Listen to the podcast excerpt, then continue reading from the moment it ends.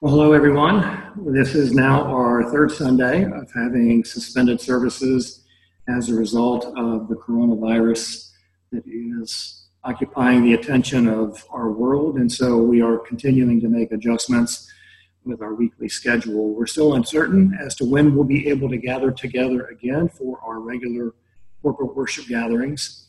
We are hoping to be able to do something on Easter Sunday, probably outside if possible but we'll keep you posted as that date approaches. So we trust that you are safe and well and hope that this uh, teaching of God's Word is beneficial to you today. Now, open your Bibles to Revelation chapter 2, and we're going to continue taking a look at these letters that were written to historical churches at the time of John, the apostle who is widely believed to be the author of this while he was on the island of Patmos at around the year 90 AD.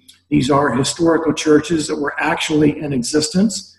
And because this is God's word, these words are true for us today, just as they were at the original time that they were penned. So let's read together in Revelation chapter 2. We're going to focus on verses 12 through 17. Here's what God's word says to us. And to the angel of the church in Pergamum, write, the one who says, who has the sharp two edged sword, says this I know where you dwell, where Satan's throne is and you hold fast my name and did not deny my faith, even in the days of Antipas, my witness, my faithful one, who was killed among you where Satan dwells. But I have a few things against you because you have there are some who hold the teaching of Balaam, who kept teaching Balak to put a stumbling block before the sons of Israel, to eat things sacrificed to idols and to commit acts of immorality. So you also have some who in the same way hold the teachings of the Nicolaitans. Therefore, repent, or else I am coming to you quickly, and I will make war against them with the sword of my mouth. He who has an ear, let him hear what the Spirit says to the churches. To him who overcomes, to him I will give some of the hidden manna, and I will give him a white stone and a new name written on the stone, which no one knows but he who receives it. So we're going to follow a very familiar outline as we have looked at the last several weeks. And so the first part that we see on our outline is that this is written to, excuse me, this is penned by the messenger, verse 12. And to the angel of the church in Pergamum write, the one who has the sharp two-edged swords, sword says this. So as always, the messenger is Jesus himself. He is speaking to these churches directly and specifically through the Apostle John. Now, he addresses this message to the angel, which we understand to be the pastor, the elders, or those who are responsible for the leadership of the church, the well being of the flock of God's people. And so, this is who it is being written to specifically. Now, there isn't a specific title for Christ that is mentioned here, but rather what we see is a function of the Lord. The messenger possesses the two edged sword. Now, we understand from Scripture that the two edged sword is the Word of God. We get this from Hebrews chapter 4, verse 12. For the Word of God is living and active and sharper than any two edged sword, and piercing as far as the division of soul and spirit, of both joints and marrow, and able to judge the thoughts and intentions of the heart. But the Word of God is not some inanimate object. It's not just a collection of letters or a literary work that is to be read and studied. The Word of God is Jesus Himself. At the beginning of John's apostle, he would write these words in John 1, chapter 1, verses 1 and 14. In the beginning was the Word, and the Word was with God, and the Word was God, and the Word became flesh and dwelt among us, and we saw His glory glory as of the only begotten from the Father, full of grace and truth. Now, as we talk about the person of God, there are many in a culture, many in the church who love to emphasize the love of God and the grace of God, the mercy of God, the forgiveness of God, the kindness and the blessing that comes from God. But as we look at this particular passage of Scripture, the choice of words that Jesus is using is emphasizing a very different aspect of God's attributes. Now, when we talk about the attributes of God, we can't pick and choose them. God is who He is, and all of His attributes work perfectly in harmony all of the time. And what these passage of scripture speaks to us today is this it affirms that Jesus is judge. The word of God is living and active and sharper than a two edged sword. Jesus is the word of God himself. And in this passage, it affirms that he is judge. Now, notice that the two edged sword is sharp. A sharp sword is a very dangerous weapon. No one would ever go into battle and have a sword that was dull because it would not accomplish its purpose. So the words that are being used here emphasize that the one who holds the two edged sword is coming to them in judgment, and this sword that he is bringing is very, very sharp. Now, later in this same book, John will describe how the Lord will appear at his second coming. So in Revelation chapter 19, verses 11 through 15, we read these words. And John describes what he sees here. He says, And I saw heaven opened, and behold, a white horse, and he who sat on it is called faithful and true, and in righteousness he judges and wages war.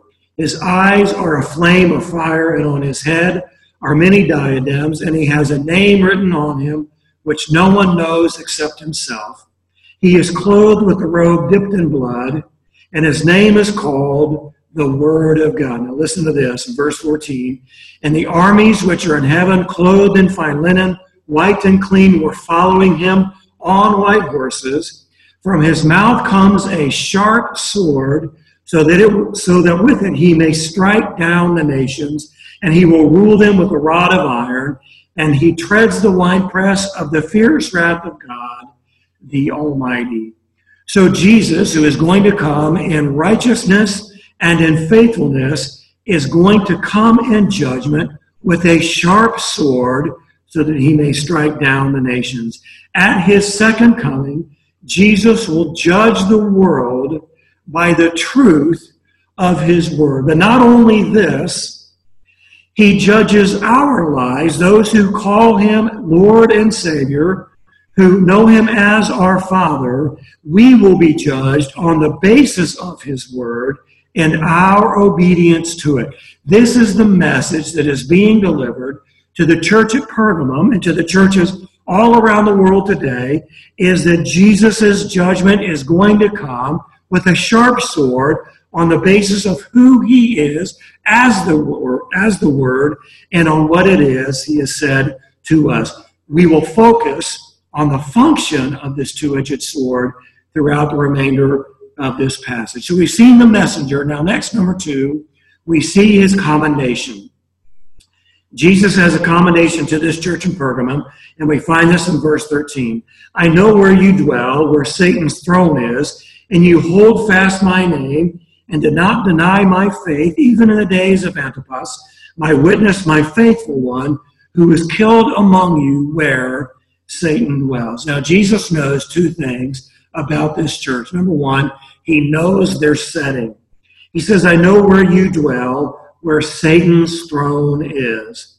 He knows how difficult it is to be a Christian in this city of Pergamum, just as he knows how difficult it is to be a Christian in where we live and in other parts of the world that are far more hostile to Christianity, Christianity than what you and I would experience today in the, in the United States.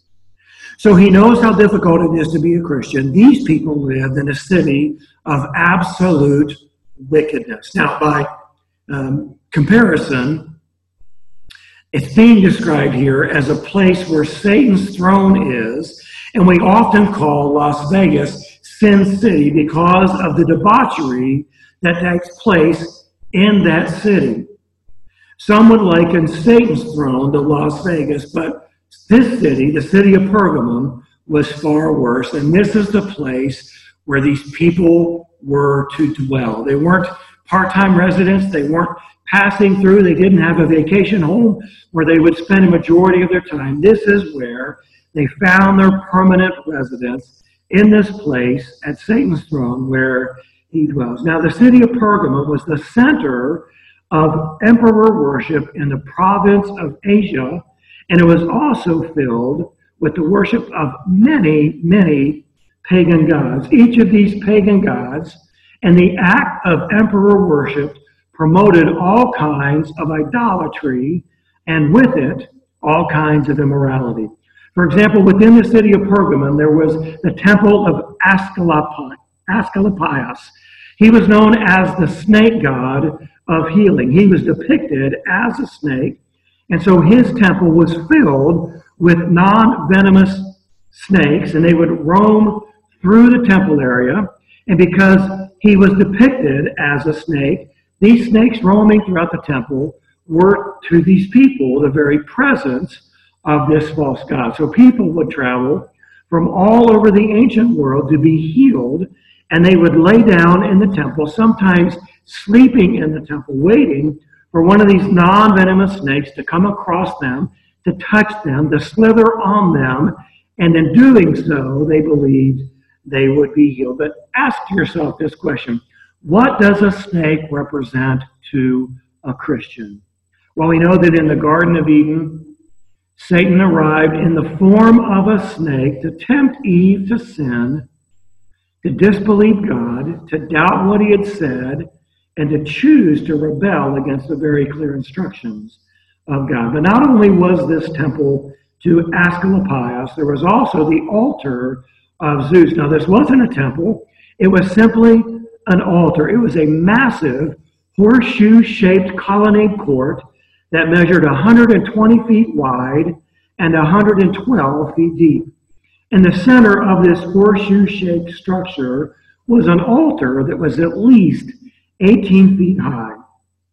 At the base of this structure, not the, the podium itself, but the structure itself, some 446 feet, there was a depiction of great battles between the gods and the giants, and of course, the gods won all of those battles. And so, as you would approach this city on the road from afar, from a distance, you would see this massive structure set high on a hill, and it looked like a throne that was overlooking the surrounding area. It was no mistake that this looked like an altar because the implication was very, very clear. There was one that you were to worship here, and that was Zeus himself. So Jesus knows how difficult their setting is, but also as a part of this commendation, he knows their loyalty. The latter part of verse 13, he says, You hold fast my name, did not deny my faith, even in the days of Antipas, my witness, my faithful one, who was killed among you where Satan dwells. So, in this incredibly difficult environment, they maintained a commitment to Christ. They did not deny their faith, not only in the emperor worship, but also in pagan worship, they held fast their faith, but also in the face of persecution. There is the individual named Antipas, and scholars don't know who this individual is, and there isn't any mention of this event, but he is described by Christ as his faithful one his witness. So, in spite of their faithfulness, in spite of this commendation that Jesus gives to them, while they are living faithfully in this very difficult place, Jesus also has a rebuke. The rebuke is found in verses 14 and 15. And here's what he says But I have a few things against you, because you have there some who hold the teaching of Balaam, who kept teaching Balak to put a stumbling block before the sons of Israel to eat things sacrificed to idols, and to commit acts of immorality. So you also have some who, in the same way, hold to the teaching of the Nicolaitans. So we pick up this commentary now on the two edged sword. It has two functions, and these two functions are brought about as a part of this review. So, number one, the two edged sword has a function to convict and to change. So there are two key issues within the church of Pergamum that this sharp two edged sword is coming to deal with. There are two key issues. Number one, letter A, they are tolerant of false doctrine. They have allowed the teachings of the Nicolaitans to coincide along with sound doctrine. This practice needed to change. It says that they were holding to this teaching. To hold to the teaching means to be strong in or to rule over. So they were paralleling the sound doctrine of faith in Jesus Christ with the immoral teaching of the Nicolaitans. Now, as mentioned earlier in our study, nobody knows precisely who the Nicolaitan individual is. It could have been an individual by the name of Nicholas. No one knows precisely what the teachings were, but the implication is very clear. It was idolatrous and it was filled with immorality. Now, Jesus uses the analogy here of Balaam and Balak, and this is a reference back to Numbers chapter 22 through 25, where the king of Balak, excuse me, where the king Balak hired the prophet Balaam to come against the nation of Israel and to curse them. King Balak knew what was taking place, how the Israelites had eradicated the Amorites, and he was filled with fear. And so he thought what he would do is he would hire this prophet, make him a prophet of hire, use him to bring a curse against the Israelites to stop them, and in hopes to bring stability to the kingdom that he ruled. When Balak, excuse me, when Balaam was unsuccessful in bringing, bringing against the nation of Israel a curse that would stop them, he resorted to leading the people towards idolatry and immorality.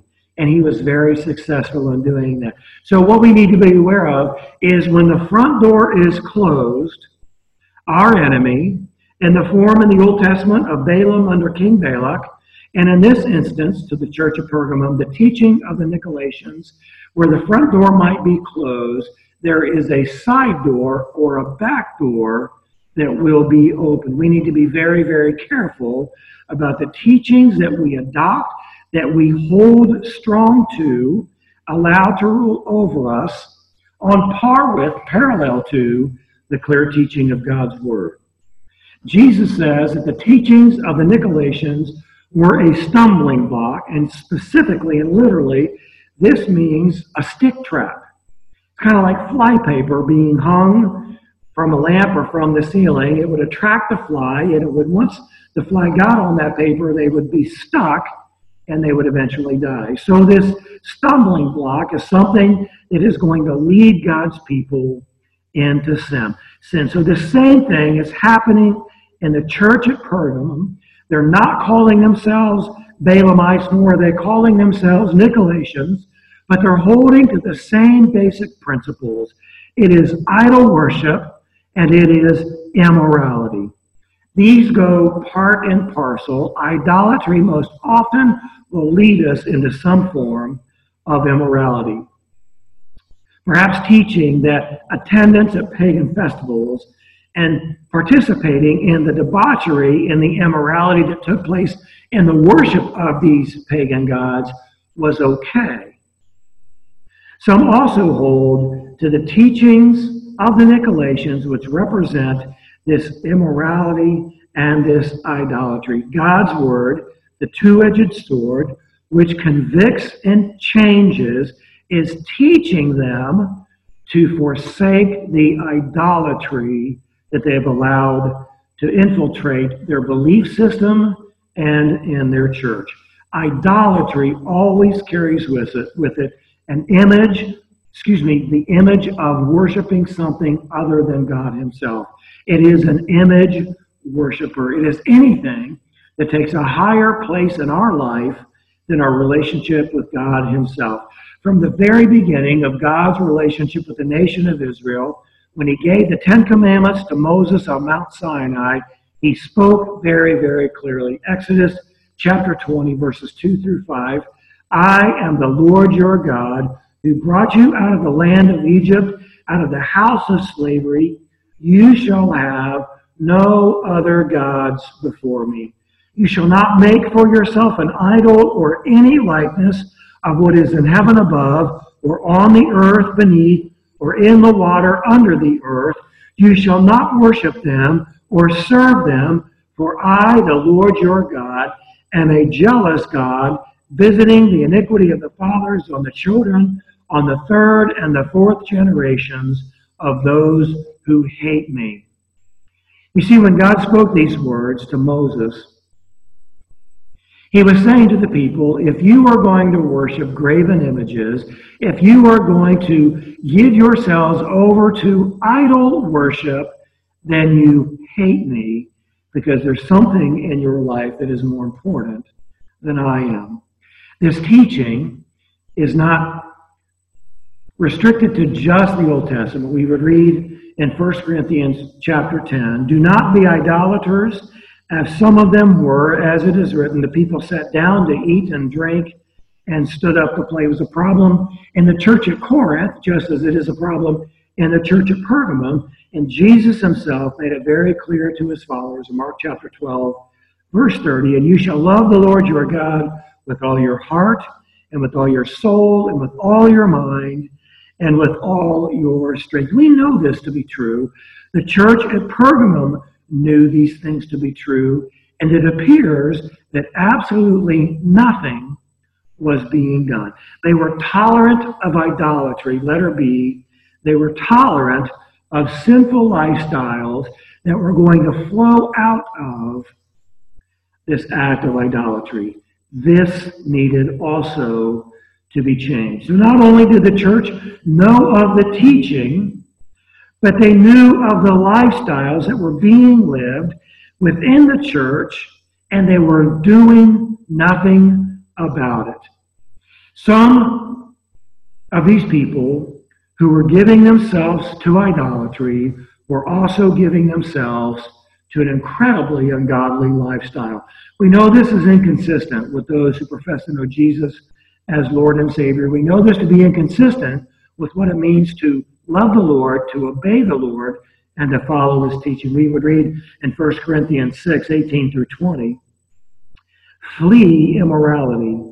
Every other sin that a man commits is outside the body, but the immoral man sins against his own body. Or do you not know that your body is a temple of the Holy Spirit who is in you, whom you have from God, and that you are not your own? For you have been bought with a price, therefore glorify God in your body. We would read similarly in Ephesians chapter 5, verse 3. But immorality or any impurity or greed must not even be named among you, as is proper among the saints. The implication is very, very clear. What we believe matters. It makes a difference what you and I believe to be true about who God is, about what God has said, about what it means to live a holy and righteous life before the Lord. What we believe matters. In 1 Timothy 6, verses 3 and 4, if anyone advocates a different doctrine and does not agree with sound words, those of our Lord Jesus Christ, and with the doctrine conforming to godliness, he is conceited and understands nothing. You see, those who reject sound doctrine, those who teach the holy lifestyle that Jesus advocated, they don't understand anything. What we believe affects what we do. You can't separate our belief system from the practice and from the lifestyle that we are going to live. In 2 Timothy 2, verses, uh, chapter 4, verses 2 to 4, Preach the word, be ready in season and out of season. Reprove, rebuke, exhort with great patience and instruction, for the time will come when they will not endure sound doctrine, but wanting to have their ears tickled, they will accumulate for themselves teachers in accordance to their own desires, and will turn away their ears from the truth, and will turn aside to myths. You see, what we believe matters. Because what we believe is going to dictate what we do, and what we do also matters. We cannot be content to tolerate false teaching and immoral lifestyles to take place within the church. We must lovingly confront with the truth. There must be a call for repentance, and we must be prepared to deal with those who refuse to acknowledge the fault of their way and to come back to the sound teaching of God's Word. You know, within some churches today, the idea of church discipline is so negative and so unwelcome that there would never be the likelihood that it would ever take place. Pastors and leaders would say things like, well, we're not the sin police. It's not our business. It's not our right. It's not our responsibility to invade into the lives of other people and tell them how to live. But this is exactly why Jesus is speaking this message to the angel, to the leader, to the overseer of the church, because of the tolerance that was taking place over idolatry and immorality.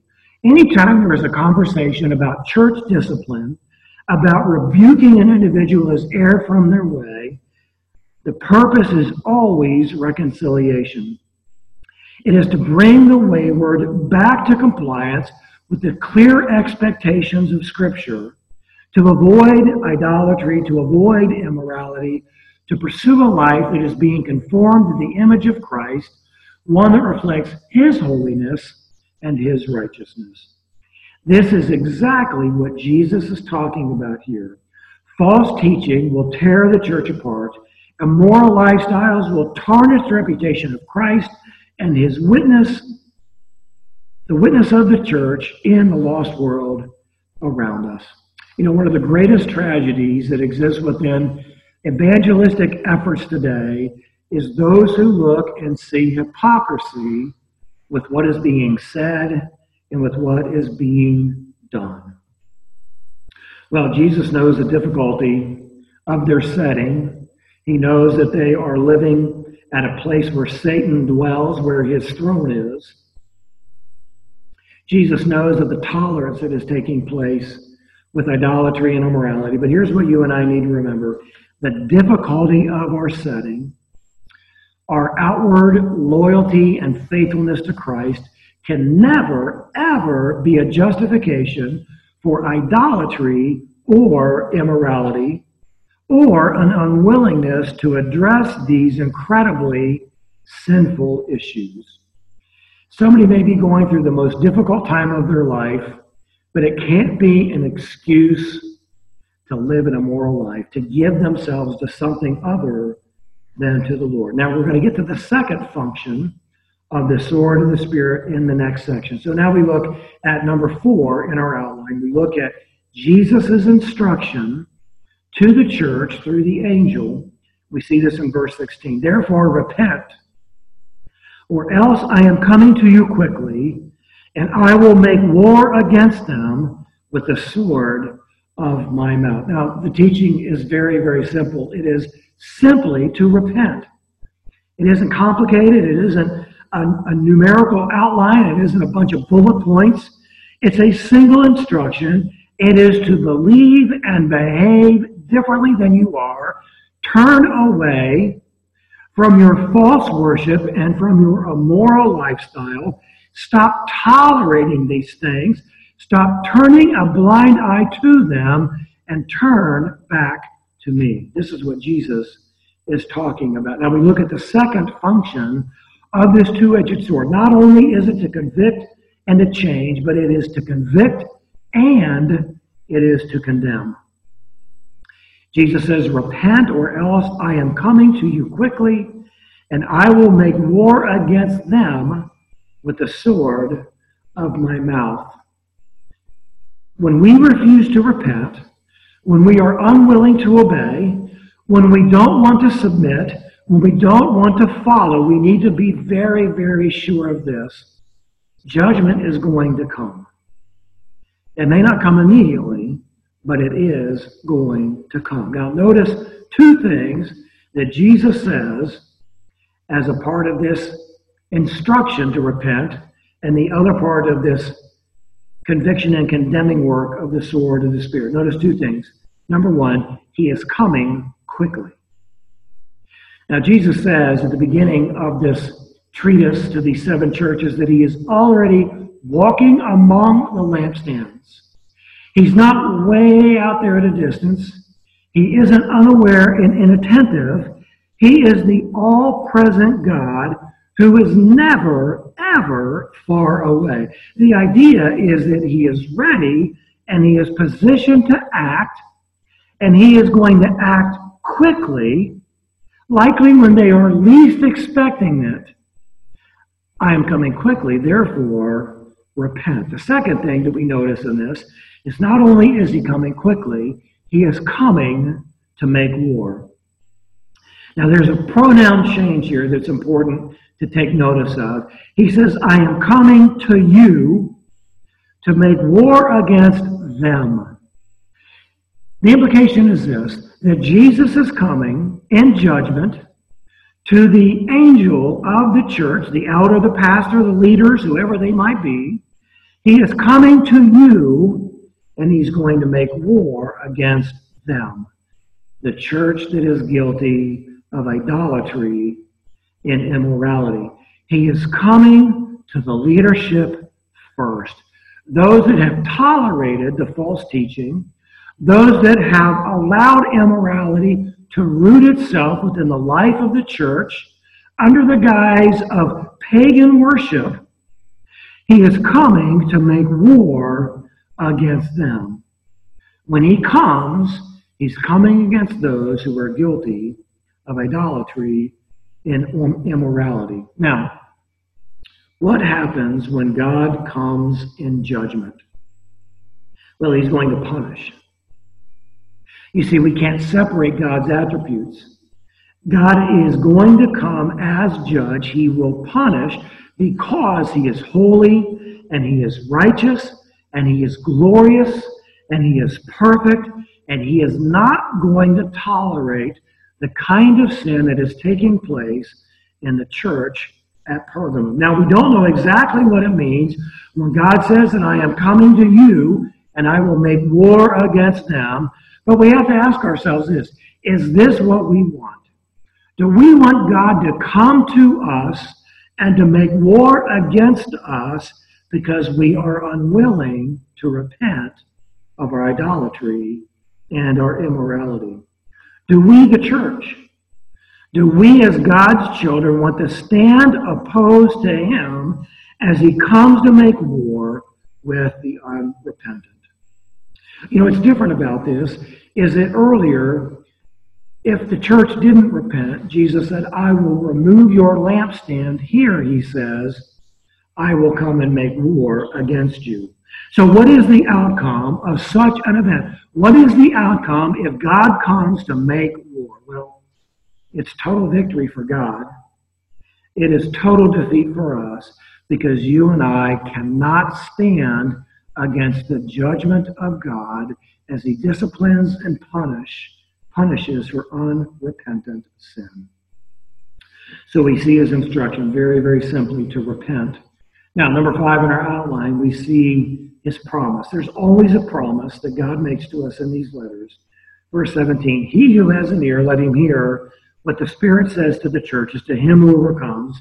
To him I will give some of the hidden manna. I will give him a white stone and a new name written on the stone, which no one knows but he who receives it. So the promise, as always, is preceded by, first of all, an appeal. He who has an ear to hear, let him hear. He's not talking about physical hearing. He's talking about spiritual hearing, those who will give serious consideration to the words that they're hearing, this challenge against immorality and idolatry. This appeal comes from Christ himself. He's not sending an archangel, it's not a prophet, but it is Christ himself that is speaking. And he is speaking to all the churches, not just the church at Pergamum, but to all the churches for all time, because God's word is eternal and his word is the standard for all Christians and for all who are a part of a New Testament church. So, to the one that overcomes, those who are true believers, there are three things that are a part of this promise. One, he gives spiritual food. Now, Jesus is the bread of life, and there is this allusion to manna that is hidden. It is potentially this manna that is hidden from the lost world. There was this practice in the old days of Jewish worship where they would take a portion of the manna and they would hide it in the Holy of Holies. We don't know exactly what it means, but the reality is this is the manna has come down out of heaven. Jesus as the bread of life. He provides spiritual sustenance and spiritual nourishment for those who trust him. He is the source of every spiritual blessing. And because there isn't this threat of removing the lampstand, perhaps it is that as Christ comes to make war against the unrepentant, he will give to the faithful, to the true believer, this hidden manna that will sustain them through this terrible time of judgment. Secondly, he gives to us a white stone. He says, I will give to you a white stone. White stone is a bit of a puzzle. Something it refers, something it refers to the stone on the high priest's breastplate, the Urim or the thummim, which was thought to enable the priest to interpret God's will. It's been thought of in relation to young, or excuse me, to voting pebbles, to an inscribed invitation to a banquet, to a victory symbol that was common in Roman contests of the day, or a counting pebble. But it seems best to link the stone to the thought of the manna and see it as an allusion to an invitation that entitles its bearer to attend a banquet. Thirdly, he gives us a new name. On this stone, there will be inscribed a new name. This new name apparently is our ticket to the Lord's banquet. We, we don't know what this new name is going to be, but God is the one that will give this name to us. It's not new in the sense of time, but it's new in the sense of quality. The new name, the white stone, will serve as our admission pass into eternal glory. So these three things that he does as a part of his promise is symbolic of the eternal life that Jesus gives to those that are truly followers of his, to the overcomer, to the one that has an ear and hears and will repent. To those who repent from their sinful ways, they will receive all the blessings of God.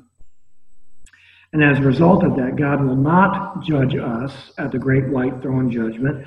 If he finds in us a heart of repentance, God is not going to judge us when he comes to judge those who've given themselves over to a life of immorality and idolatry. You know, it's not difficult for us to justify or rationalize the things in our lives that take a higher importance than they should.